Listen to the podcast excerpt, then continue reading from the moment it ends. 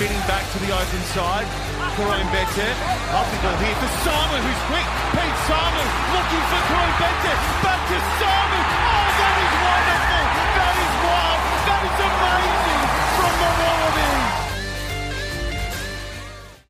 Welcome to Pick and Drive Rugby. We are the People's Podcast, providing a platform for rugby lovers to come together and support the game that's played in heaven. Match reviews, player interviews, quality rugby chat that is consistent and positive. We do it all for you, our dear listeners. I'm your host, Ando. With me is Mitch, and we also have Simo, a massive Western Force fan, been on the pod a few times. Simo, how are you, mate? I'm very well. I'm very well. Uh, it's good to be back and talking rugby again. It's been on the news uh, a bit more lately for good reasons and bad reasons, as I'm sure we'll get into a little bit later. But uh, I'm excited and ready to, to talk rugby. Mate, we're very happy to have you here. Mitch, are you well, my friend? I am well, and I think last time we had Simon on the podcast, he had a, a clean shave, so um, it's good Mm. to see he's he's back with a full head of hair. So I don't know if that is um that previous one is mullet, nod to previous captain Nathan Sharpe, or um who he's gonna who are you styling tonight? James O'Connor. I want you to style Jeremy Um, Thrush. I guess maybe. Uh, I've got a mullet, so I guess uh, I, I think Bayley Kuenzle's got a bit of a mullet, doesn't he? So Okay. you know, investing in the youth, just trying to build up their uh, their notoriety. That's all. Yeah, look, I can't ever support uh, um, a mullet, so I'm really disappointed that we've actually let you onto the podcast. You stuck that one through. But either way, ladies and Whoa, gentlemen, what it's an eye. on the front. It's fine. That's true. We can't actually see unless you turn Business in front. sideways. So face forward, Yeah. please. Face forward. Um, ladies and gentlemen, why don't I quickly run through what is happening within this pod? So this is actually our second podcast for the week within our Western Force preview. Mitch was able to catch up with Izack Rodda, and that was released on Monday. So hopefully you've got your ear holes around that and been able to hear some of his chat about um, how he's doing, some of his thoughts on his time with the Queensland Reds and the departure there, which was fairly acrimonious at the time, as well as his hopes uh, looking forward for the Western Force. Um, so, just wanted to say that. In terms of what we're going to be covering tonight, Mitch has a trivia segment ready for us. And not only are we doing the much vaunted and much promised bit of trivia, but we also have an Aussie, Aussies Abroad segment, which will be coming up soon. Um, that involves Lockie from Scrumbags, and we'll be talking through very briefly um, some of the involvement and good moments from Australians across men and women's rugby around the globe. And then the main the main course, if you will, for tonight will be the Western Force preview. Now, there's a lot to get through, but we really can't go any further without touching on the Eddie update, the Eddie Jones announcement of him being the new Wallabies coach. We've already done a special emergency pod on it. We don't need to go through it in a huge amount of detail, but Simo, just really, really quickly, mate, what do you make of Eddie Jones's announcement um, and the the changes that have happened at the top of the Wallabies coaching ladder? Um, I mean, I guess currently we don't really know what a lot of the changes are. Um, I think he's gone on the record saying that when he comes in, you know, he's going to be talking to people who are, had time in the seat already and just figure out if they do want to continue under him. Um, he is known not to be the easiest person to work with at times. Um, and yeah, I mean, I'm just loving him already taking shots at NRL and having a bit of banter, which uh, you know I think is is good for rugby. Maybe Peter V'landys needs to get out of the TAB. I really enjoyed that chat. Oh, and Yeah. not being able to remember Yeah. his name and calling him, oh, um, yeah, that horse guy, that horse Horseman. guy. oh God, Eddie, um, don't change, mate, don't change. Uh, now. There are a couple of thoughts which um, Eddie has given in a 30 minute interview to um, some Australian rugby journos. And that were around, or that those thoughts touched on many different areas, but the points I wanted to start with were his thoughts around number 10. Um, he did explain why he'd referenced Ben Donaldson and Tane Edmed so carefully or so precisely when talking or when asked previously about upcoming number 10s. And he clearly said it's because he'd seen them play in person when he was in town for the England tour. Um, so that was part of it. But he also said that the really, at this point in time, the Wallaby number 10 for the World Cup will be the player who has both a combination of experience and maybe level headedness and the best form going into the World Cup. So that was an interesting uh, statement. Mitch, what did you make of that? Yeah, look, uh, when it first sort of came out, we were sort of wondering whether that meant that he had a, a New South Wales bias, which you know, being born and bred, okay you can't fine. go, Yep. can't forgive the man. Like it makes sense. We we create the best rugby players in this state. We don't really need to look abroad. Just farm them uh, out too to widely, but- people as well. Yep. Ex- That's right. Um, but no, in, in all seriousness, that makes there there was a lot of talk, particularly in our group chat around or on our Discord server. A little plug there. If you're not involved, get involved because it's a good little Get involved. bit of fun. Uh, but there was a lot of chat there whether that meant or what that meant for Noah Lolesio. So it was good to see that he did uh, kind of follow up on those claims and say "Oh, the only reason I spoke about those guys is because I have seen them play, which doesn't mean that Noah's not on the sheet anymore. Um, which would, for his development, be horrible to think that had he been sort of so badly handled with Dave Rennie and then Eddie Jones comes in and looks at a completely new set of number 10s and overlooks Noah, and who knows where that leaves him in Australian rugby. So, Uh, it weeds him out of Australian rugby, mate. well, not not forever. I mean, look at Quade Cooper. You, never say never in this game. So, who knows? But um, for the immediacy, immediate future, at, at least it, there were questions there. But I think it means that he really is looking to see who puts their hand up in this Super Rugby season, and um, really wants to see the players step up and sort of put in a performance that says, "Pick me for that Wallabies position." Yeah, interestingly, he did mention that um James O'Connor he sees him more as a utility backline player rather than a straight ten. Uh, when when he was followed up with about why he hadn't mentioned uh, Jock around that fly half position, but moving to the captaincy, uh, Simo. When Eddie was asked about who he thought would be the captain, he mentioned that he needed to um, speak with the players, see where Hoops' head was at, um, and just talk with the senior leadership group. And once he'd actually maybe got them into a camp that he was running, he'd be able to make that decision a little bit clearer. If you had to use a crystal ball and predict the future, who are you picking as the likely candidates for the Wallabies captaincy under Eddie Jones? Um, it's kind of quite difficult to really say. I mean, as Eddie said, um, every captain and coach duo is quite unique, and him coming in as a you know coach this close to the World Cup, he needs to find the captain that's going to be able to complement him as a coach the best. So, um, I mean, obviously, you know, Michael Hooper's been made the Wallabies captain by what three or four coaches in a row now, or something like that. So. You know, if Eddie does it, maybe all the naysayers can can finally shut up because uh, we finally got another person coming in and putting him as captain. But honestly, I guess it really depends on where his head's at.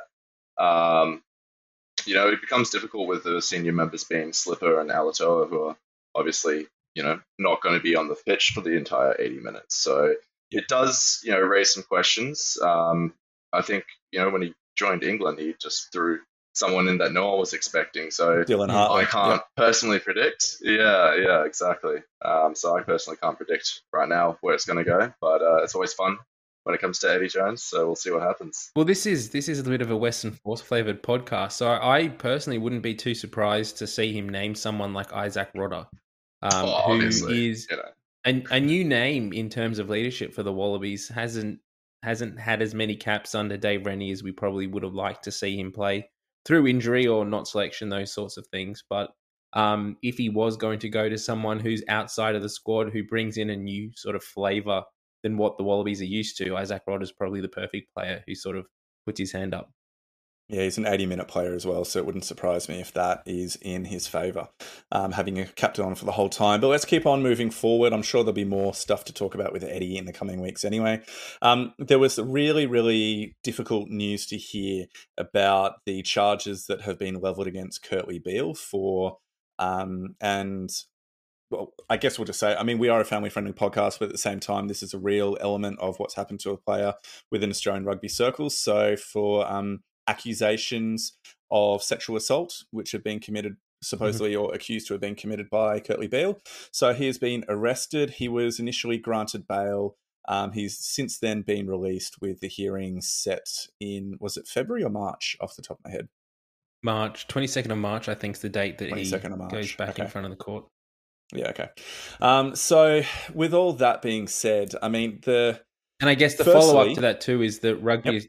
I was say, Rugby Australia hasn't uh, has acted quickly on this, which was good to see. We weren't being reactionary for once, which was good.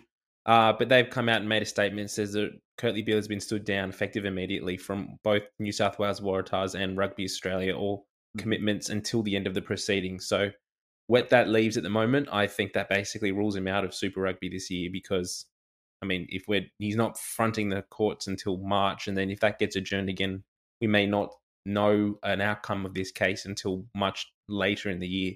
Um, so I would wouldn't be surprised if we don't see Kurtley for the rest of the year. Wouldn't be surprised. Simo, Mm. your two cents on this? Uh, obviously, it's just you know a horrible thing, and there's uh, the human aspect of uh, obviously the young woman uh, who was involved, um, and Kurtley's you know newly born child and his new wife and everything. So I just hope that the truth comes out and justice prevails. Um, until then, we can't really make any judgment until we know um, more details and, and everything gets unpacked a bit more. But obviously, you know, thoughts go out to uh, the family and um, the the victim. Yeah, and I mean, there's the the truth. The reality is, we always need to be aware that somebody is innocent till proven guilty, and fair enough. But if let's assume that something untoward has happened, which has been enough for these charges to be labelled. Um, sometimes I think in rugby union circles we can at times take a bit of a moral high ground over other sports, particularly rugby league, um, with some of the off-field indiscretions that um, players get up to. But what this really does, Simon, is do you know what rugby home- league is? You don't. They don't have that over there in the West. Yeah, it's that it's You that of it? game that they made simple. Yeah, they sim- Yeah. simplified union, right? That's that's Yeah, the that's one, it. right? six, kick- basically six tackles, Nothing turn above over. six. Hon- Nothing honestly, because I, uh, I I grew up overseas and playing rugby, and I just thought rugby league was a was a training drill for union. Honestly, um, back to what I was saying though, what this does, what this does do is it um highlights the fact that there still is, without a shadow of a doubt, um, even just within some of the chat that like my mates and stuff have a strongly a strong streak that needs to be addressed about how women are treated in Australian society. And so, Mm. if this all does come into a um, guilty judgment or some similar thing, I hope that particularly the Waratahs can have an opportunity to maybe promote um, things like the Man Cave AU or ways in which men can be addressing their own areas of need for self improvement and self growth, particularly in the way in which they are engaging with and thinking about women. But anyway, I think that's enough kind of on that point. Mhm. Um, basically, is there any other news that we needed to be chatting about prior to jumping into the trivia segment? Uh, we do have the results from this, the Hamilton Sevens over the weekend. Go for Um, it, please. bit of a disappointing um, result for both the men and the women.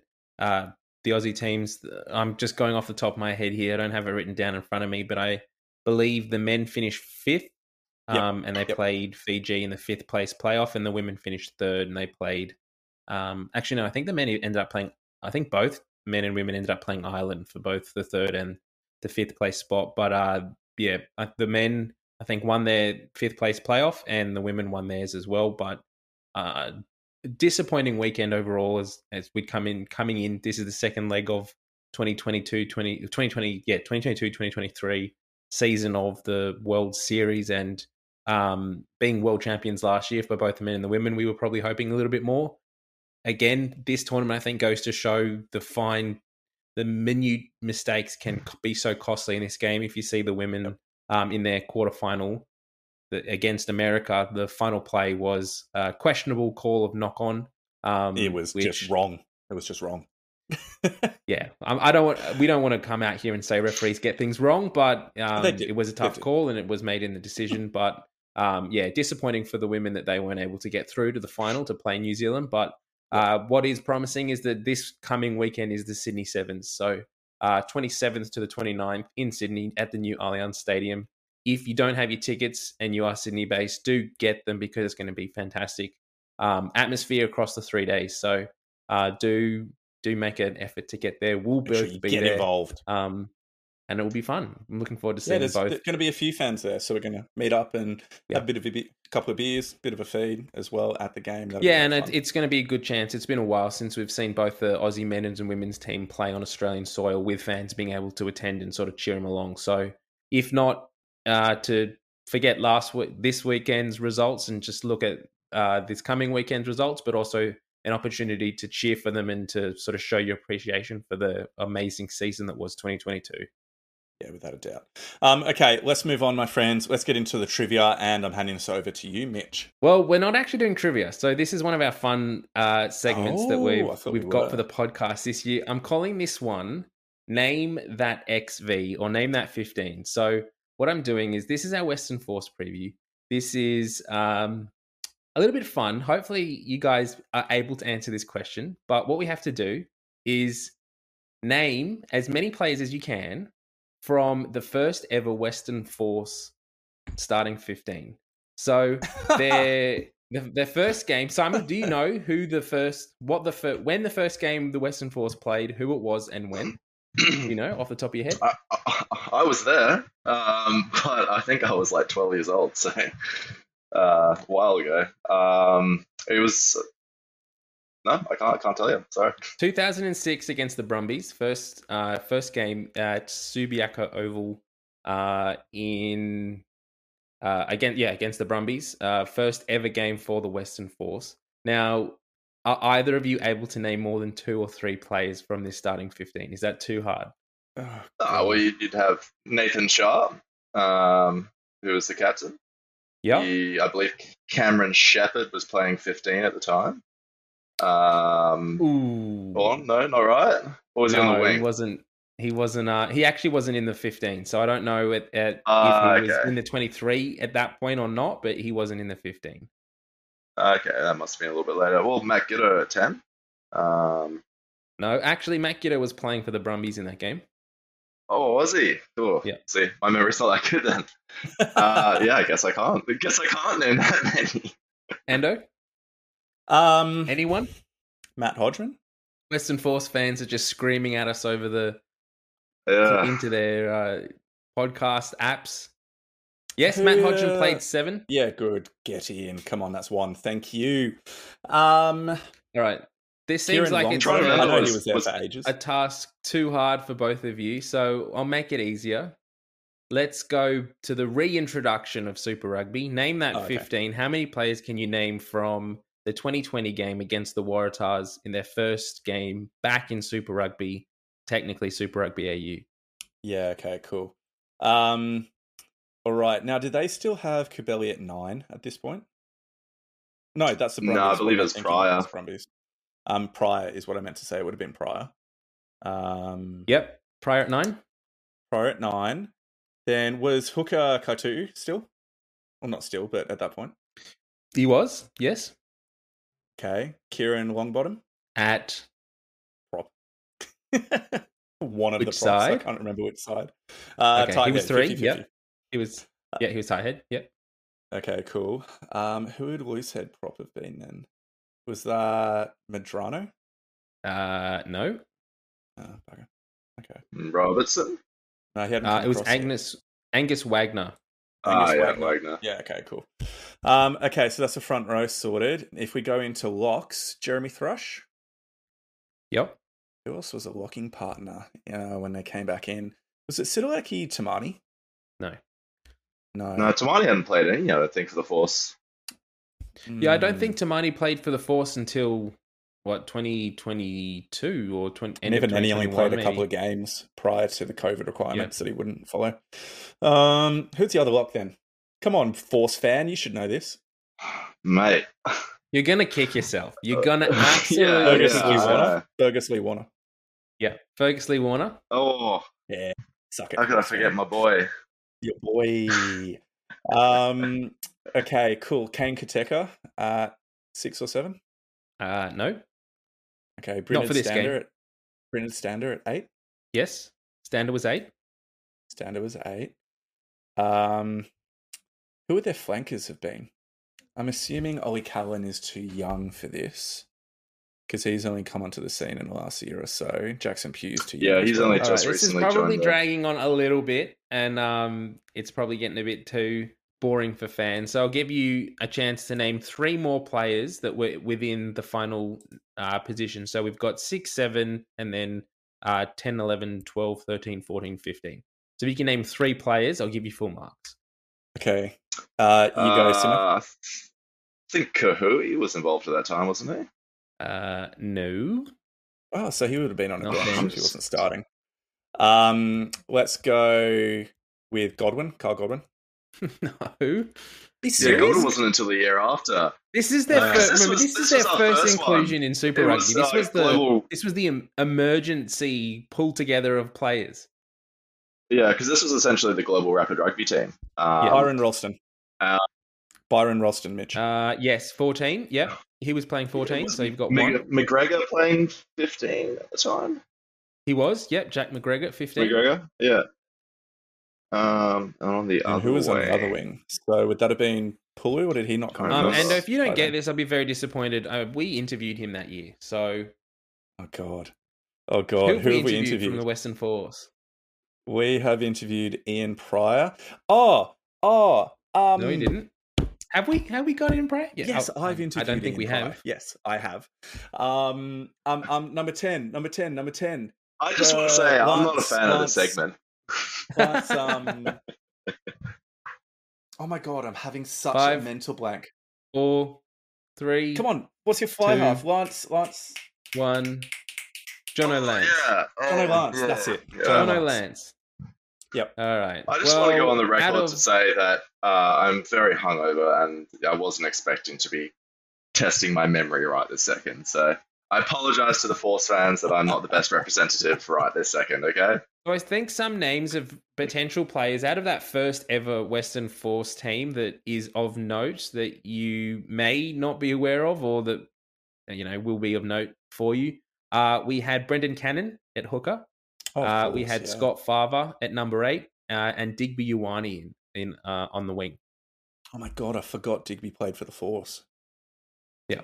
So How good. I'm sure there's How lots of. Force fans at home screaming at us saying, you know, this would have been so easy. How could you not know this? But anyway, Well, a little bit of fun. Genuinely is one of the things that I really, really rate about um, the Force um, fan base is how passionate they are. So please feel free to get in touch and tell us um, how quickly you were able to rattle through the 15 and whether or not you were able to even get the bench as well. That'd be incredible. Now, what we're going to be doing is moving on to the preview of the Western Force. Mitch, you'll be taking us through this.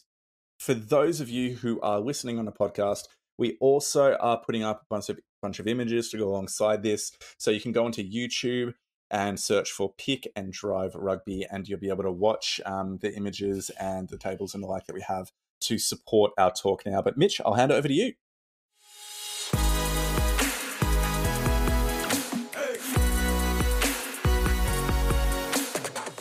As we mentioned at the start of the year, we were going to be bringing in some new segments and some new opportunities to hear more about rugby from around Australia. And for that, we have Lockie from Scrum Bags here with us. Lockie, how are you? Good boys, nice to be here. How are we all? Very well, thanks, mate. Um, now, this segment is called All Abroad, and it is a wonderful opportunity in this current episode or this current uh, first edition of it to hear about the actions of Australian rugby players, both men and women, across competitions throughout the world. Importantly, though, Lockie, you've got something pretty exciting that's just happened within your life in terms of rugby. Why don't you quickly run us through that and what it might mean for your coverage of the game within Australia?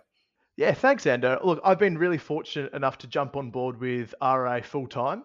So, uh, in my previous work as a sports journalist, I had a little bit to do covering community rugby, and it's started to pay off dividends. So, I've jumped on board with them to cover community rugby in smaller states. So, really finding stories across Northern Territory, South Australia, and Tasmania, and really pushing that forward into mainstream media and trying to get a bit more coverage in areas that don't typically have a lot of rugby push uh, in the press. So I'm really excited that I've jumped on board doing that, and obviously helps inform what I do for fun anyway, which is just write a, read a lot about rugby. And put up many, many well-made social media posts about the Australians Oh, performing all me. over the globe as well. Um, mate, we have just lost Mitch, but we'll keep going with what we're doing anyway. Um, one of the things I wanted to ask, so you spoke about maybe covering areas of rugby from places in Australia that don't have as much media presence. Um, are you? So obviously, I'm assuming you're not going to be doing much in New South Wales and Queensland. What states will you be working pretty closely with? So, so by and large, it will just be Northern Territory, South Australia, and Tassie. And the reason for that is because they don't have a massive um, media presence in those states. There isn't a professional team either, so there's not a lot of reason for there to be rugby staff on pushing media full time. But ahead of what's going to be a pretty big decade, and that's pushed both through RA channels and in your bigger Sydney papers, Queensland papers, things like that, there is a lot of rugby coming to Australia and we want to try and highlight those grassroots areas that might not usually get the limelight that they probably deserve. So areas like um, the Coopers Premiership in Adelaide, where they've got a massive competition there, it's growing every year, and in the Northern Territory where they're currently playing, Tasmania, which is a growing area of footy as well. It's just about getting in and pushing those stories, and it's it's fun stuff to do anyway. It's stuff that I've done in the past as a journo, and now I get the chance to specifically focus on community rugby, which is super exciting because there's a million yarns to tell, and every clubhouse and every old codger at the bar has a story that's worth sharing. Well, mate, can't wait to hear those old codger stories. Let's jump on into things with the Aussies abroad for the last week or so. Um, just so everybody knows, at the time of recording, it is currently Sunday night. It is a little bit difficult for us to do the full kind of European Champions Cup um, matches because some of them are playing in about three or four hours. Uh, so there will be some comments um, and some matches that we can't cover in full detail yet, but that simply is what it is. So, Lockie, take it away, my friend. Yeah, absolutely. We'll look at Champions Cup to start with because it's what many people consider the club envy of rugby at the moment. It's something that we're really missing in the Southern Hemisphere, that big draw card for club footy outside your major seasons. And there are plenty of Aussies in the mix anyway. So at the moment, we've had a few teams qualifying through, and I'll list out some names that might jog your memory that are playing in Europe at the moment. There's big names, Wallabies like Scotty Sio over at Exeter, um, mm-hmm. Solomone Kata is also there as well. His old Brumbies teammate is over at the Chiefs now. Um, you've got Ben Tapuai, the 2011 Red Centre winner for the Premiership over there in Suncorp. He plays with the Sharks. Uh, yep. Uh, out of Durban. So he's on the same team as Eben Smith, Siya Kolisi, a bunch of absolutely mammoth Springboks, and he's really holding together that midfield at the moment, which is unreal. Playing inside Lukhanyo Am. I mean, it doesn't get much Insane. better than that yep, as far as yep. the centre pairing is concerned. Ridiculous. Um, looking over into Ireland, um, Leinster's stacked with most of the Irish team, but Sammy Carter, former Brumbies, former Wallaby lock, he he's going? been running the ship at Ulster. He's still going. He's in his mid 30s. Yep. He's a bit long in the tooth, but he is the number one defensive line-out operator uh, in the URC leading up to this point in the Champions Cup, and he's just been kicking goals. He's captained Ulster a few times as well, so it's really what good to legend. see him going. He's got them through to the round of um, 16 that they're currently in.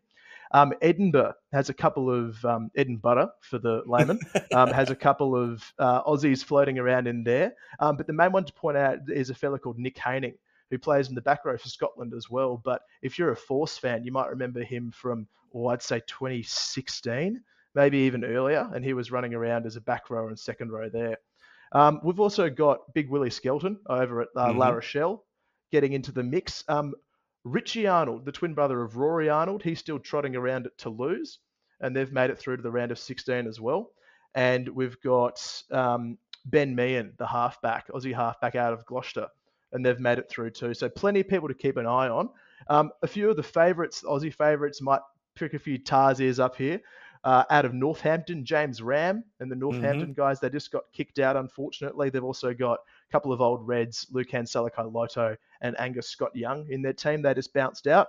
And um, a favourite of yours, I reckon, and uh, Alex Newsome at Clermont. He's been doing really well at fullback, but unfortunately, they just got bounced out in their final, um, their fourth round game of the Champions yeah, I saw Cup. From so lots Hugh of Aussies Tyndall, in action.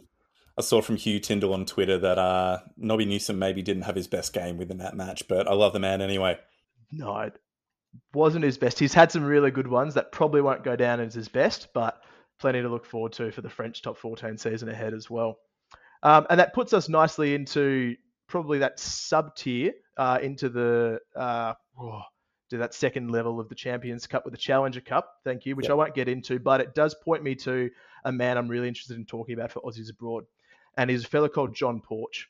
So if you've ever been watching the Seven Circuit or you watched that big period sort of after the Rio Olympics and Com Games and Gold Coast, John Porch was a mainstay on the Aussie Sevens team. And he is currently about two years away from going full Mac Hansen and qualifying for Irish residency and Irish mm-hmm. eligibility. Um, he's racked up 70 caps for Connacht now in the URC. and across Wow. their previous competitions. And the Irish media absolutely love him. Plays fullback, plays wing, really versatile player, super fit. He's still standing about 100 kegs as well, so he's a big body. And there is a real possibility that come 2025, we are facing an Irish team with Mac Hansen on one wing and John Porch on the other. That would be hard to bear. But at the same time, I mean, just touching on the Mack Hansen situation for a moment, it's not like he wasn't getting opportunities in Australian rugby and wasn't being given a contract here either. He's chosen to make that uh, path over there and use his Mm. eligibility for Irish rugby, and fair fair play to him. Um, he wasn't able to break through within the Wallaby setup, but good on him for the growth that he's made over there. It's pretty pretty remarkable. Oh, it is absolutely. And you know, hindsight is always 2020. So we could always laugh and talk about keeping these players, but at the end of the day, if they're going on and making it in Europe, it's fantastic to see. And I'm really, really glad for them. And they're not the only ones. It's not the man's game over there. And I've been keeping a real close eye on the Wallaroos and some of our. Super W players who've been kicking goals, um, especially over in the Allianz Premier 15s, which is the English um, semi-pro competition over there. And you're, I mean, you've had a couple of on the show. You've had M Chancellor, who's now over there We with have. Quins, with Arabella McKenzie and Caitlin Leaney. Um, Mhm. Exeter, they've got Lori Cramer, Mackenzie Leonard, and they've also got uh, Haley Durara, who plays out in the Brumbies as well. So there's six currently running around. And unsurprisingly, Exeter are second on the ladder and Quins a third. So the Aussies are putting in a really good shift Oh, over there. good. And um, Grace Hamilton also got a gift as gig as well, didn't she? Yeah, she did. She's over at Montpellier now in the elite feminine division one. Um, they're just about to have their. I think she's hopefully, and I didn't get confirmation of this, but they're playing in a couple of hours out in France. I didn't see a team list. I'm really hoping she's on it. Um, Mhm. But I send her a quick message, and unfortunately, she's the only Aussie woman playing in France at the moment. So I hope she can carry the flag for us, have a good crack on debut for Montpellier, and um, get the most out of her five game stint over there. So he's hoping she makes a big impression. He is hoping definitely, and it's a great opportunity to see the the women get to have an experience um, outside of Australian rugby, but also get more opportunity to play either within a professional or semi-professional setup. Because the Super W season, as good as it is to watch and to support, is so short that they don't get enough games of uh, high quality rugby to really bring them up to the standard needed at the international level. So it's great for all of the players over there. And um, if you follow um, anyone like Michaela Leonard or um, yeah, Arabella McKenzie or Lori Cramer on Instagram. Their stories are funny. I think they're all the Aussies are just gravitating together and spending all their time together, going and getting coffees with girls, um, going for walks, enjoying the English countryside in the gloom and weather that it has. Um, great, great banter, great stories, and glad to see them kind of soaking up the opportunities that they're getting over there. Yeah, oh, what an experience as well. And the best thing about it as well is that we're at a stage where you can't just have your Super W. You've also got these opportunities in Europe. You've got these opportunities over in New Zealand, which we'll touch on in a tick, but it puts the blowtorch back on Australian rugby to keep these women in the game. You're getting opportunities, you're getting a taste of the pro game. We need it here. It's never Mhm. been more important for us to get that in Mhm. Australia. And it leads me nicely into our two girls who are over in New Zealand at the moment. A friend of the pod, Sarah Naigama, she's over there Mhm. with Matatu and so is Georgia Cormick, uh, the Rebel scrum half. So we've just seen them do their media day. They're getting into training at the moment, and I'm really keen. So we'll have to jump on the Matatu bandwagon and make sure we're cheering for them when Super Rugby Aupiki kicks off in, geez, just under a month. Very exciting. So much good rugby coming up, and so great to hear about the players that are lighting things up. A um, couple of highlights from some of the player performances over the last week or two. Uh, go back and watch Ben Meehan's 50 22 or 50 20. Yeah, 50 22 um, attempt when he was playing recently. Who's he play for again? Ben Meehan is. He plays for Gloucester. Gloucester. Yep. Um, it is one of the best 50 22s that you will ever see. So well into his own half and drills it, drills it up near the try line, opposition try line. Um, and Marika Koroibete, I know we haven't mentioned him yet, but he's over in the top league, or Japan League One, I should say. Sorry, Japan League One. Um, Mhm. And he has produced one of the best wingers tries that you will ever see. St- um, picking the ball up from the ruck, r- bursting through into a gap, and then doing an awesome flying touchdown in the corner with his whole body out of the field of play and uh, wonderful wonderful try so great to see him still He's just he's just a monster. He did it again this weekend. Um, the Wild Knights, Saitama Wild Knights, had a game against Black Rams, who've got a Yep. couple of Aussies as well, like Isaac Lucas. But Marika just scores tries for fun. Did Yep. it again, bumping off people, picks and drives. He's unstoppable at the moment. And unsurprisingly, Wild Knights with Marika and Robbie Deans still as coach, they are top of the table, five and zero. So if you want a Japanese Wow. team to support and support successfully, jump on the Saitama bandwagon. Um, the other one that there's a lot of interest in, um, there's heaps and heaps of Japanese players. If you want to have a look at the main Wallabies that are over there, please go check out um, Scrumbags. It's pinned and have a look at everyone that's down there. But Kintetsu Liners with Will Genia and Quade Cooper when he's playing and not injured, um, this is their first year in the top division and they are in Mm. struggle straight at the moment. So they're none Really? and four. Um, they've had a real tough start to the season. Um, Willie Genia doing his best. He had a great battle against Faf de Klerk against Yep, the Cannon. Eagles. Um, so there's brilliant halfbacks running around, but um, unfortunately they're really struggling. Uh, Bernard Foley, however, is doing terrifically. Um, he's doing what he does best and just kicking goals, kicking goals. He's got the Spears up to second. They're undefeated as well. They've only had the I think three wins and a draw, so they're doing very well to the start of the season. Um, and just plenty more to come. I love watching Japanese rugby, and it's a real shame that it's not on Stan at the moment. Well, how good, mate. I think we'll finish things up there. That was a very comprehensive overview of the Aussies abroad. Thank you for the first installation of what will be a semi regular part of the podcast. So, thanks again for your time, mate, and can't wait to see the yarns and the stories that will come out of your new role at RA, covering Australian rugby all across the states where more of a voice is needed. Thank you. Mate, absolute pleasure. Thank you very much, and keen to catch up for a beer at the Sevens. Keen, mate. Catch you there. Bye.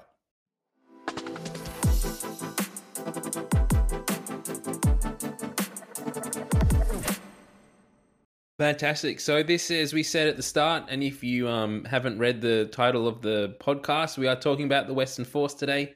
Um, so let's start off with sort of a recap of the 2022 season. So the Western Force finished in ninth place. They got four wins and 10 losses in uh, 2022. Overall, a bit of a mixed season. Simon, I'll throw to you first. What were your sort of initial I guess, uh, how would you score the performance of the Western Force from 2022? Um, I don't know. It's been a tough one. Like, obviously, we just went through the team for their first year back in Super Rugby, and every year it's kind of felt similar. A bit of uh, slap together and, and a band aid to kind of keep everything going. So, you know, I'd probably oh, maybe six, six out of ten, five, five or Yep. six.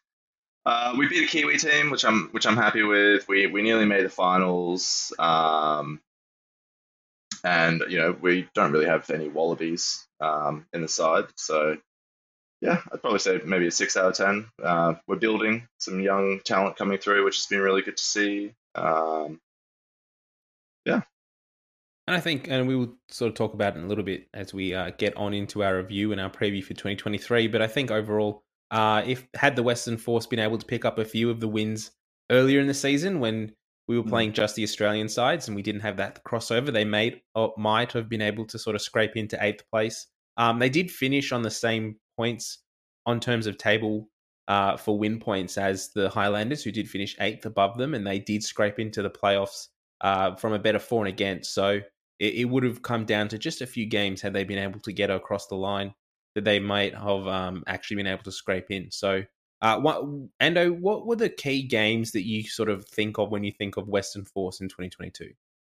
Look, I think the first and the last game. Um, it, it's fairly simple. The first game against the Brumbies was an absolutely pulsating match, and the Brumbies played re- the Force played really, really well, taking the points on offer. Ian Prior had his kicking boots on for a large part of the start of the season, at least. Um, and they really ran the Brumbies close. They're actually winning 23 to 22 in the last uh, three minutes of the game. But Yeah, unfortunately for them, minute, there was a last minute try to Lockie Lonergan. Yeah, 77th. So Lockie Lonergan scored a try in like the 79th minute and then the conversion made it 29 23.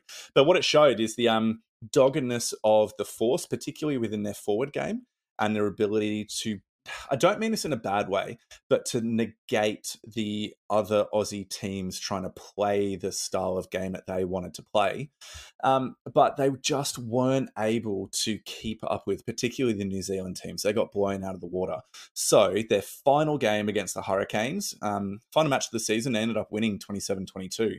And that was just huge because it was a swan song for a large number of long time Brumby uh, Force players. And so it was just great for them to have that opportunity to farewell them and help them go off on a winning note. Players who'd given so much to the club, like uh, Richard Kahui, um, Fergus Warner had already left, Jeremy Thrush, Andrew Ready, Greg Holmes, etc., saying goodbye to them. Yeah, look, we'll get we do have a list coming up next of of ins and outs, so you don't have to run through the whole list. And I will I give you a warning there, Andrew. If you say okay. Brumbies, if you uh, say Brumbies once more on this pod, I will remove you from the stream. So just a warning there, mate. Cool um, chat, mate. Now, Have Simon, uh, Simon, uh, the Western Force did announce sort of early in the season, around March, that Tim Sampson wasn't going to be renewed for his contract and would finish up at the end of the season. That's a massive uh, announcement to make for any team, particularly so early on in the season, um, when you're only sort of like three or four weeks into the new comp. What effect do you think this had on the overall performance of the Western Force in 2022? Yeah, it was a bit of a strange one, wasn't it? Um, you know, if they were planning to to move on from him, I don't think it really added any benefit to say it so early in the season, you know, and let everyone know that you know we've we've replaced you. Um, I'm, I'm not sure. I mean, the the force started kind of okay, but I do recall straight after that uh, announcement that they kind of had a couple of floppy games. I mm. think. Yeah. Um, yeah, they do. Yeah, we had the, the yeah the Crusaders smashed us fifty three to fifteen. The Highlanders sixty one to ten. The Chiefs fifty four to twenty one. Um, but obviously, as you said, you know, we came back towards the end. But um, I'm not, I'm not too sure exactly what was going on in the camp. Um, but it, it just doesn't seem like a, a bright idea to, you know, put that out there so early. Make that decision, and I guess you can sort of see that it, the the players were definitely playing for Sampson in that final performance. Yeah, like that yep. that game over the Hurricanes was good. Like it was a very good performance by the Western Force, and probably their best all year. We've we've highlighted it as our best performance of the season. Um, one of the things, and I'll throw this question to you that season opener against the Brumbies, and I, have now said that forbidden name, but that season opener, the Western Force played very wide and very expansive. They threw the ball around a lot. Their backs were finding a lot of space. That's not something that we saw replicated much more throughout 2022.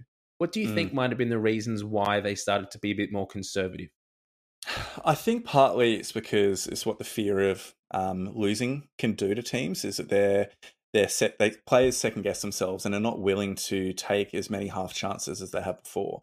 So players will conservatively instead of looking for that um, that push pass or backing themselves with a piece of skill they'll be more willing to take a take a hit up and then try and recycle the ball for the next play.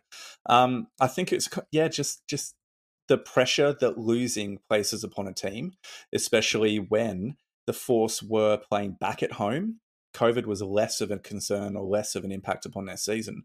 And so they had more of an opportunity to play in front of a home crowd. I just think that when you combine all those things together with a fairly young and inexperienced squad as well at the time, um, it was a, challenging situation to find themselves in. Hmm. Um, yeah. So sorry, Simon, we about to say something?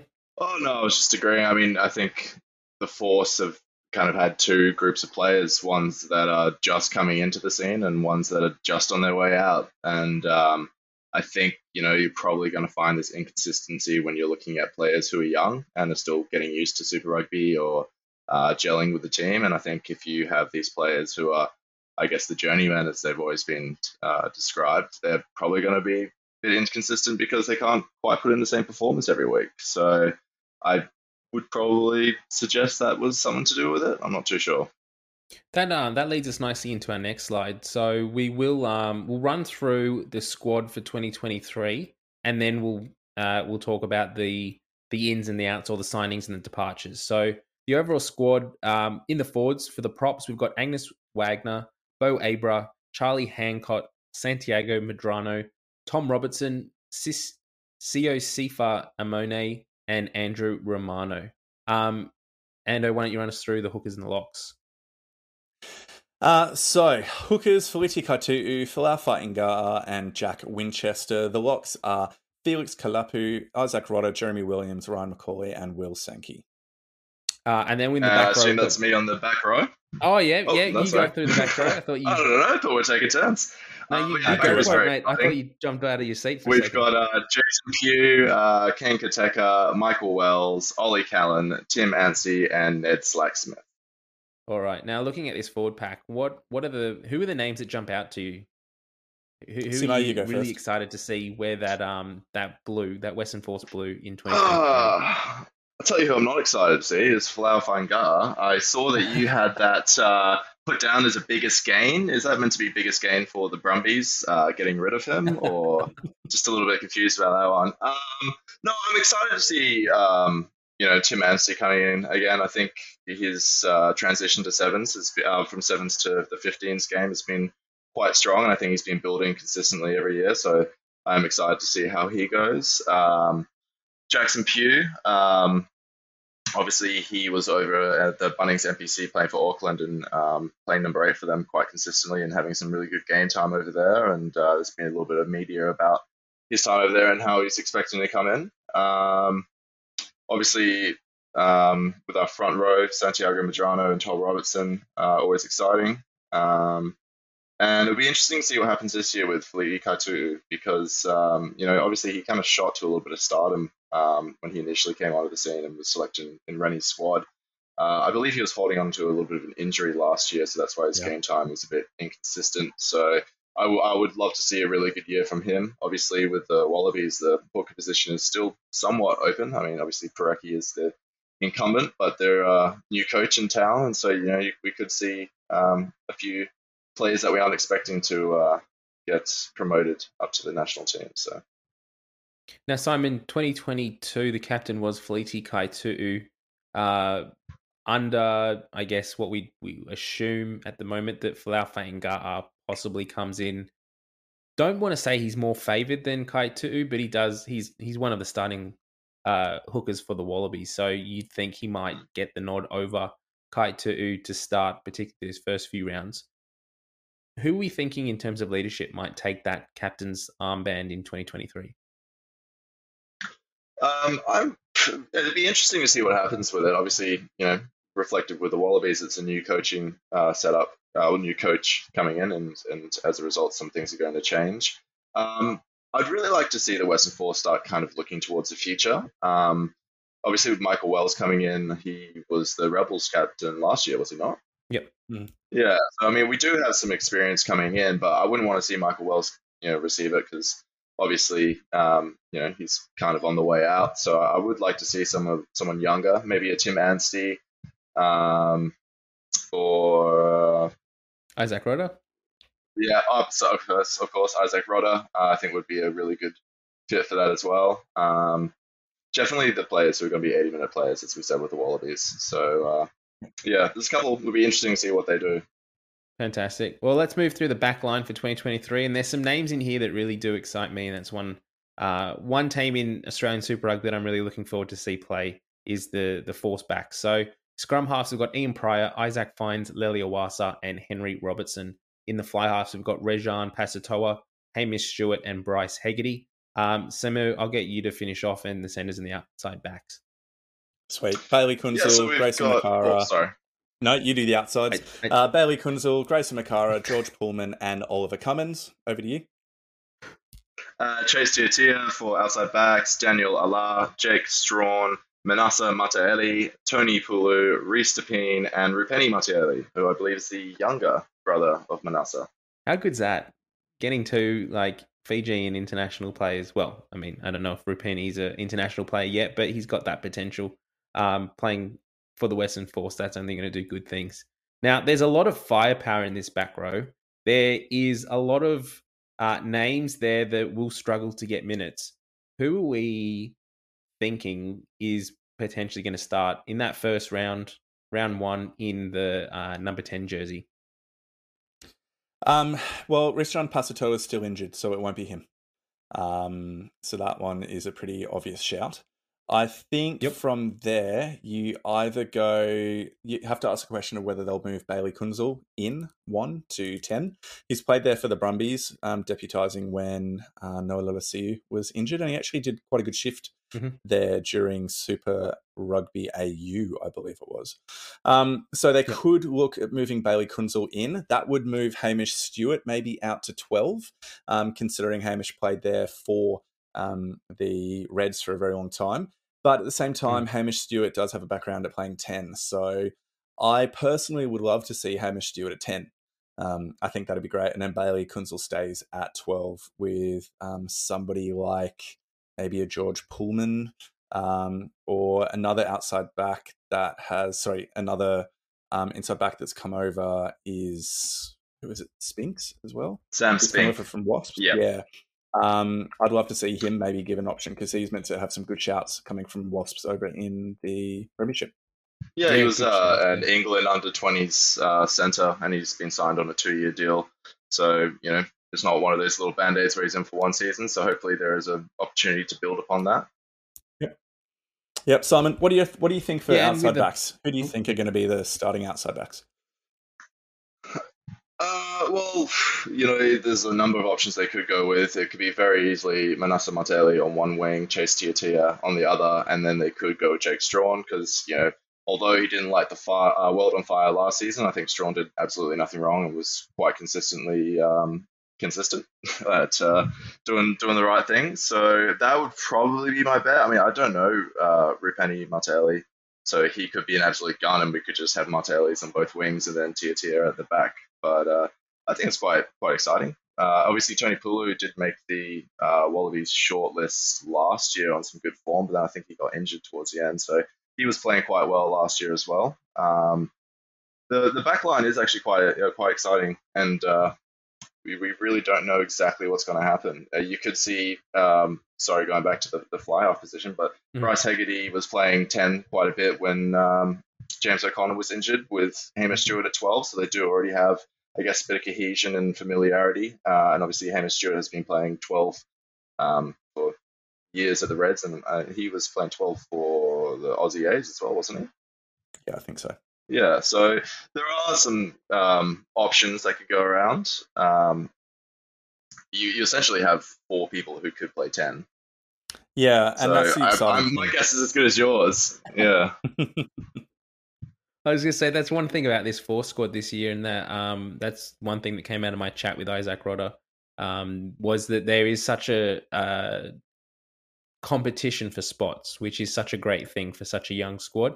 And what it means is, and what he was saying in preseason up to that point already, that both Hamish Stewart, Bryce Hegarty, some of the other players, they were all swapping in and out and playing center, playing wing, playing fullback. Like Bryce Hegarty is can really play, other than maybe nine, and he could at a pinch, could play anywhere in that back line quite convincingly. So um, you have options there, which is really exciting. And while some of the names on here are up and coming players, which may not start to sort of become household names for another season or two, they're surrounded by players like Chase Tiatia and uh, Toni Pulu, um, which will give them that experience. And this is this is probably the the hallmark of this year is that there, there's a new coach coming in, Simon Cron.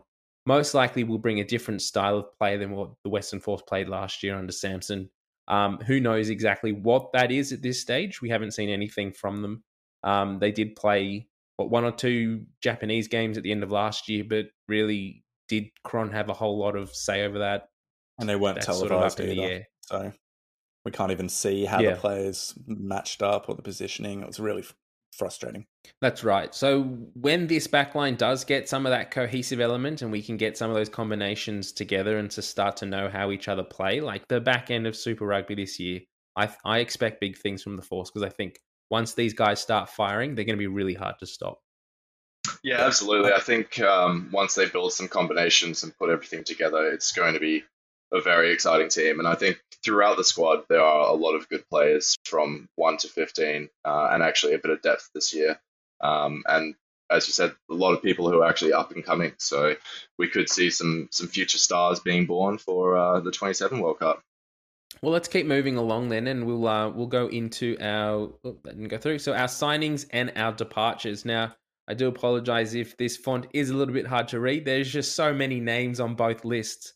So I'll um I'll run us through the signing. So the biggest one is Simon Cron's coming in as the coach.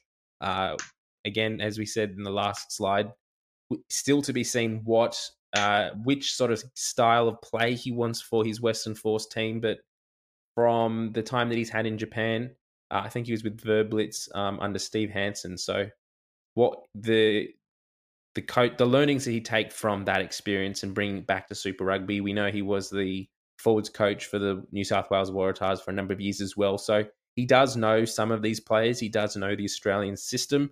Um, it's it's a good signing in my books for what we can expect um, a, a, coach to come in and have a, a, big impact. So I'll run through this. We've got Chase Tiatia, Bryce Hegarty, Henry Robertson, Folau Fainga'a, Jeremy Williams, which technically uh, he did come in and play some minutes last year for the Force, but he was a mid-season.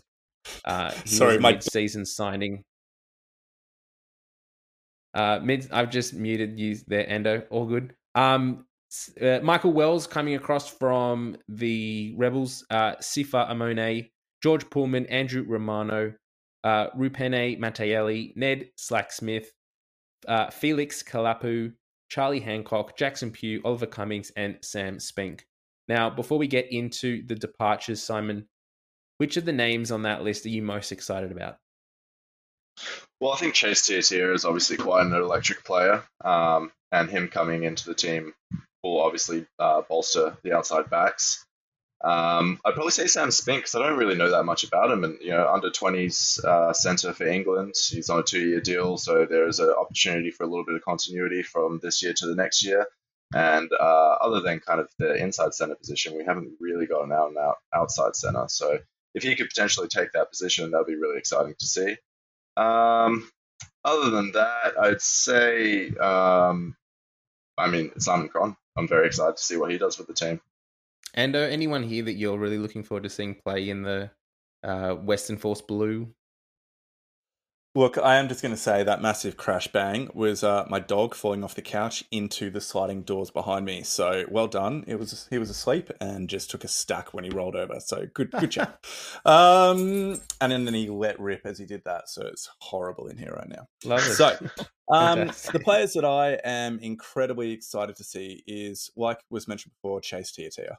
Um, he for me is somebody who would be really, really exciting as a starting 15. I think that's one of the things that um the the force of lacked in the last couple of years is a consistent 15. I thought Jake Strawn did decently when he got some consistent minutes within that position, but he's not a game breaker. He's a decent finisher, got a decent boot on him as well, um, but he's not something that's going to someone that's going to change the complexion of a match or win win a game for you off his own brilliance. Whereas um, we saw a lot of that with Chase Tiatia last season, so it's very very exciting that he's made that move. Um, and also, I'm interested to see how Michael Wells goes. I'm not sure of the amount of time that he's going to get, but I mean, the force of Los Brynard Stander, who was one of the key number eights for the last couple of years for them. So I wonder if Wells is going to be that um, experienced workhorse replacement for Brynard Stander. Uh, two players that I'm really looking forward to seeing play and, and potentially from a Wallabies perspective. So Folau Fainga'a. Now, I know Simon, you're a bit uh, grin through gritted teeth when we we say that name. But I think a move is good for uh, Folau. I think one of the he does have talent. He does have immense potential. We he has got himself into that sort of backup hooking spot for the Wallabies this year and throws a few dodgy lineouts and potentially costs us a few games. But realistically, I think moving away from the setup, the Brumbies, where he's been for a few years, moving out west, it's only going to do good for him. Having a new set of coaches, a new bunch of teammates around him, um, and sort of new beaches in uh, west in in West Australia in Perth and and that sort of thing. So it'll be great to see if he can really sort of harness this this change and and channel that and have a really strong Super Rugby season to to kind of put his name back into the the Wallabies books and see if he can um, get himself back up there and, and have a good impact. The other name I'm really excited about uh, is Bryce Hegarty. Now, he is getting on and he is a bit of an older player, but one of the things about Bryce Hegarty, and I, I, I mean this as a compliment and I don't mean this as an insult, but in some ways he's a bit of a poor man's Reece Hodge in that he's the kind of player. Maybe he's not going to kick you a penalty from halfway and win you a game, but he's going to be able to play consistently anywhere in that back line. And when injuries start to come mid-season or late in the season, he's experienced. He's played with the Waratahs. He's played with the Reds. He's played over for Leicester or um, or Leinster. I can't remember which one it was uh, in the English Premiership. So he's a player that's really going to have a good um, impact on the players around him, particularly some of the younger players who are coming in and this is their first crack at Super Rugby, or they're still sort of learning to to to, to trust in the players around them. So having his experience there is going to be really um, really good, and I think is going to sort of lift that back line around him. I'm also uh, really keen to see. I'm um, just shooting through the name. I can't see it now. Um, is it on there? Hamish Stewart. We got that. Uh, we just got Hamish Stewart. Not, is that not listed on Hamish there? Stewart is not listed on there, but he is there. How He's strange. there. Now I have. I will admit, I did copy these straight from the RA website. So do better there, fellas. Um. Anyway, no, Hamish Stewart's another player that I'm looking forward to seeing uh, in for the Western Force this year. I think uh, he's a player that has sort of been on the peripheral of the Wallaby squad for a few years now. Um, and whether that comes down to just combinations and not having that exposure to be able to play with some of the Wallabies players that are getting picked. Um, if he has a really big season for the Force and can put himself into good contention, particularly as a fly half, I think he might be able to crack the squad. Maybe not this year, but maybe in the next few years, which is really good. Um, let's go through the departures. Ando, do you want to quickly run through those for us? Yeah, sweet. Greg Holmes, Jeremy Thrush, Richard Kahui, Brynard Stander, Kyle Godwin, Fergus Lee Warner, Andrew Ready, Brad Lacey, Byron Ralston, Jack McGregor, Jack, Jake McIntyre, Michael McDonald, Sitaleki Timani, Harry Lloyd, Jackson Pugh. Now, the thing that really jumps out to me in this list is just the amount of experience that the Force are losing with these players. Now, they're not necessarily world class international players at the peak anymore. Some of these players will be retiring. Some of these players will be going off for the, that last paycheck in Japan. But the amount of Super Rugby experience or international, depending on uh, which one they are, is going to be a massive out for the Western Force. Um, Simon, when you read through this list, does it sort of make you uh, a little bit sort of just wish that maybe you could have kept one or two of these players for another season just to sort of keep that cohesion across the, the coming season? Well, I think you guys already know if there was one player that I wish the Force had held onto, it would have been Fergus Lee Warner, Yeah. um, who was an absolute weapon last year and, and the year before that. Um, you know, I think I'll probably be echoing every Force fan when I say he, he definitely deserved a look in at the Wallabies. Um, so, you know, good riddance, ready? Nah, nah I, lo- I love but, uh, um, uh, but yeah, Lee Warner is going to definitely be a big hole um, in in the force. Um, I would have would definitely put him down as what I would nominate for captain. When you asked me earlier who I would have um, suggested as captain, I, w- I Yeah. would have put him through for that one. yeah, that's a good Uh, shout. obviously, obviously he's gone. Um, I do just want to comment real quick on your departures. You have Jackson Pugh as departures, but you also have Jackson not. Pugh as signings. He is signed for this year. Um. Yeah. Yeah, Um, again, I'll, I'll throw that. I'll throw that to RA, but that could just be my uh, my dodgy copy paste job there. So who knows what happens? yeah. It probably is. He's I'd say definitely on their Godwin team as sheet. Um, Godwin as well is, is a big, big loss. Um, he was, I guess, our only international um, back, or besides Martelli last year as well, um, and and wealth of experience. And he was captaining um, the side as well when Kaitu'u uh, was carrying that injury for a while. So you know that is is um, another quite large um, loss. I believe Jeremy Thrush has moved into uh, the forwards coaching role.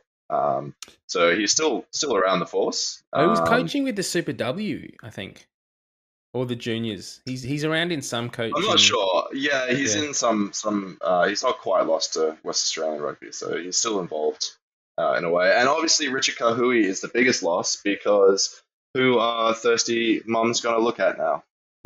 Or thirsty Ando's dads. like still crying. Yeah, yeah that's Still true. going, Yeah. Now I'm going to put real. my uh, my Waratahs hat on here, and and uh, I don't think we can get through a pod without doing that. And one one player that I'm really disappointed to see leave the Western Force is uh, Andrew Ready, and purely from a Waratahs perspective, if there's one player that you can expect to come on and give away a dumb red card, he's that player. So it's unfortunate that we now don't have that kind of red hot magnet that we can just go to and if sort of. if just I may set a few interrupt real quick, Um, we got rid of Andrew Ready, who is a hooker who does something dumb, and we replaced him with Folau Fainga'a, who is a hooker who loves to do dumb things. So don't worry, there'll be some neck rolls out there. Uh, no, I do say it in jest. I do believe Fanga'a is a good signing, um, but he is just prone to a brain fart at times. Um, and so I really do hope that what you're saying will occur, that he can kind of just get a new environment and it might uh, might do some good for him. And uh, anyone that's really jumping out to you as a big loss for the Force? Um, I think Fergus Lee Warner earlier in the season was was the massive loss. Um, he yep. was definitely pushing for Wallaby selection, or at least to be in the Wallaby squad. Um, and he was far and away the best forward within that team, hands down, absolutely no doubt about it. And his move to England has gone pretty poorly because he went to Worcester, mm. who have gone into administration and have now been kicked out, and he's now had to move to Bath on what was probably a cut price deal because um, he just needed to take any job over there as what he could do. So, um, look, I think that he will be a massive, massive loss. Um, and also, I'm kind of disappointed that Byron Ralston's gone as well because I always rated him. I thought he was a really mm. exciting outside back. Uh, so for him to be going over yep. to Connacht, I'm pretty worried that this is going to be another situation where a decent Australian outside back goes over to Ireland, goes through their development system and then either finds an Irish grandparent somehow um, or waits a few years until he's eligible. So, well, he's look, he's already like he signed knowing that he was eligible, right? Like I think oh, that was did, didn't he? Yeah. yeah that was known. So. Uh, yeah, he was a player that I was highlighting too. Like for the Wallabies and for Rugby Australia, specifically, like the wider Australian rugby, he's a player that had great potential and would have done mm. good things if we were able to keep him. Um, I hope he's not another Mack Hansen that goes over there and, and ends up like having a, a cracking season, gets selected, and is now potentially going to play a World Cup against Australia. Yeah, honestly, there's a lot of players in that departure list that I could go through one by one and say, you know, that, that, that is a lot of experience and a lot of young, exciting talent. Uh, I think Jack McGregor as well is another one who's uh, an exciting young outside back. Um, and I think he played a little bit of 10 at times. Um, yeah, there's there's a lot of um, a lot of exciting young people who have left, and then a lot of uh, old heads as well that have left. So. I just want to highlight for those people out there who just continually say online in forums and chat rooms and whatever that Australian rugby doesn't have the depth for five Super Rugby teams. Look at this. We may not have. We have definitely have the depth. We may not have the coin to keep these players, but there's so many players on this list who, if we could keep, would do massive things for Australian rugby. So I don't I don't buy that that it's a depth issue. I think it's more of a affordability issue. All right, let's uh, let's keep moving on. So let's uh, let's go into our most valuable players or our MVPs for 2023. Now, Simon, you're the resident Western Force fan. Who are you going to highlight as the most valuable player for your season this year? Um, you know, I'd probably say for me, Izack Rodda. Um, he's probably the only one that we fully expect to uh, make it into the Wallaby squad. Uh, yep. Besides Folau Fainga'a as well, um, but you know Rodda is just very reliable. He plays 80 minutes. He's a workhorse. He runs the line out. Um, he carries well. He has really good ruck attendance. Um, he's really just going to be the engine room for the Western Force, and I think he's going to do a lot of work that uh, goes unsung. But don't worry, Rodda. I, I see you. I recognize you. We love you. Ando? Um, I would have said Izack Rodda as well, but just to provide something different, I think that Mataele continues to be the game breaker for the Force in 2023. He was their point of difference last year, and he is the player who can create something from nothing, put in a big hit, beat a couple of players on the way to the line. He is just somebody who provides that strike power out wide that the team had been missing previously. So in the forwards, Izack Rodda, without a shadow of a doubt, brings that experience and grunt mm-hmm. needed. But from the backs, it's Manasa Mataele in terms of his sheer capacity to score tries. Yeah, so the other two players for those that are listening on the podcast we've highlighted here, we've got Hamish Stewart and Issak Fines Leleiwasa. Now, with Issak Fines, what how long is he out for with that injury? Like when is he expected back? I'm not sure. We'd have to ask the draft rugby boys for their injury ward update about that one. Okay, all good.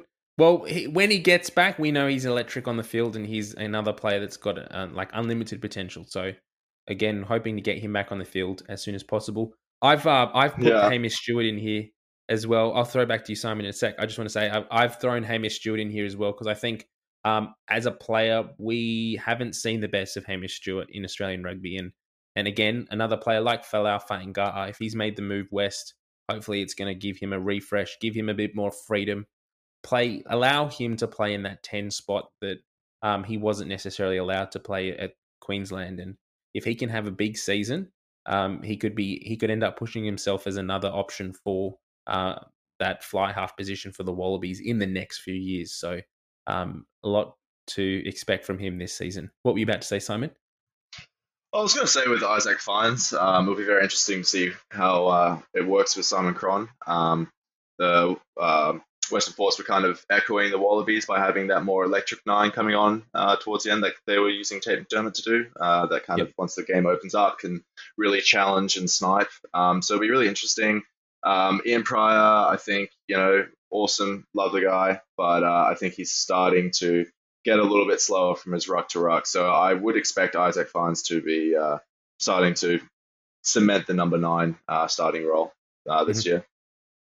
Fantastic. Anything else on these uh, most valuable players before we move to our predictions for the season? Nope, I'm good. Let's go. No questions. Cool. So our season predictions for the Western Force in 2023. Now we'll go through the the strengths that we can highlight, the weaknesses that we might be able to identify, and then where we think they'll finish. Um, Simon, no doubt, thinks that they'll finish first. So um, we'll we'll go to you first, Simon. What do you think in terms of strengths? Where what are you highlighting as a strength for the Western Force this season?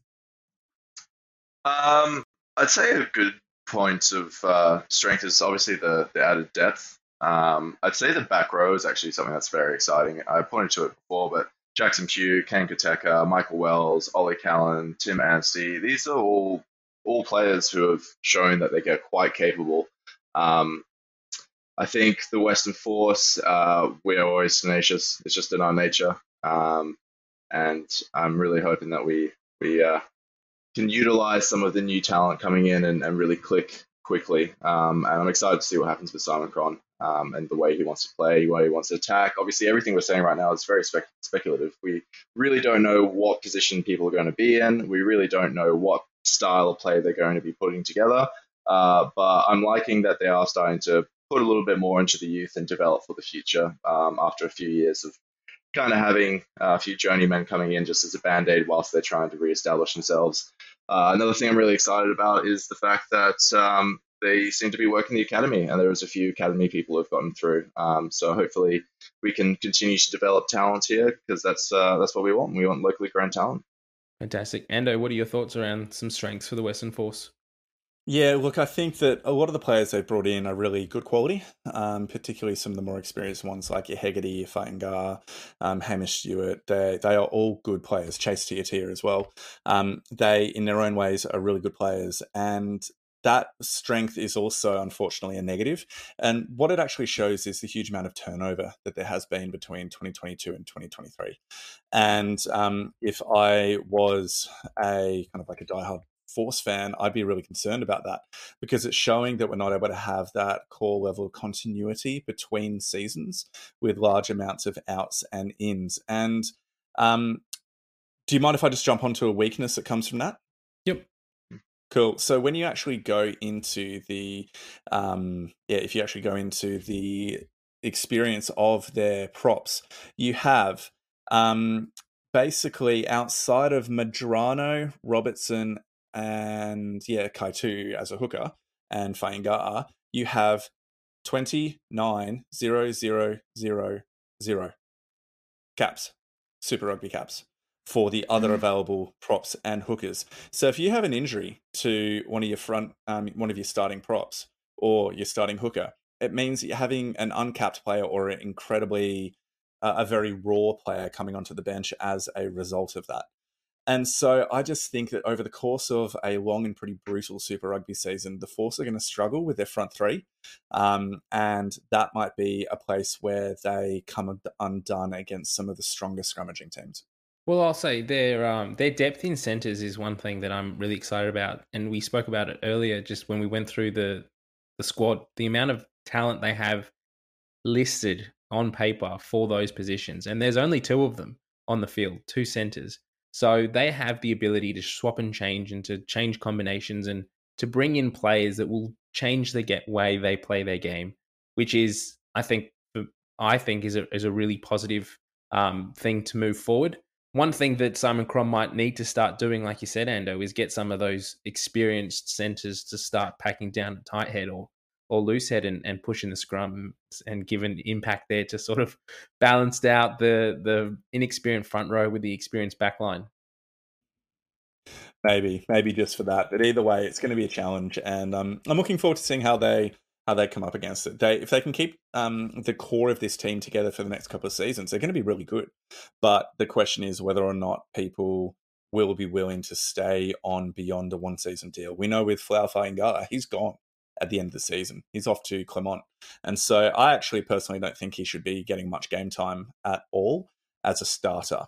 If Kaitu'u is fit, you start Kaitu'u because he's going to be the one that you're going to be able to build a front row around moving forward. Yeah. And so one of the other things that I'm interested to see is we've got a new coach. We don't know what that best 23 or even that best 15 at the moment looks like for the Force.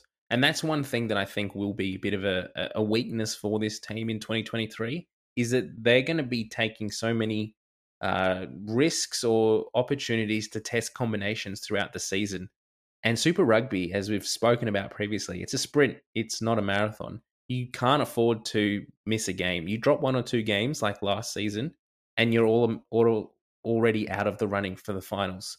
So, um, if they if they don't aren't able to lock down their center combinations or their outside backs the the starting ones that they know that they can trust on and rely on quickly in the season, and they have to continue to change and chop and to sort of see who's going to fit the new way that Simon Cron is going to play his game in 2023.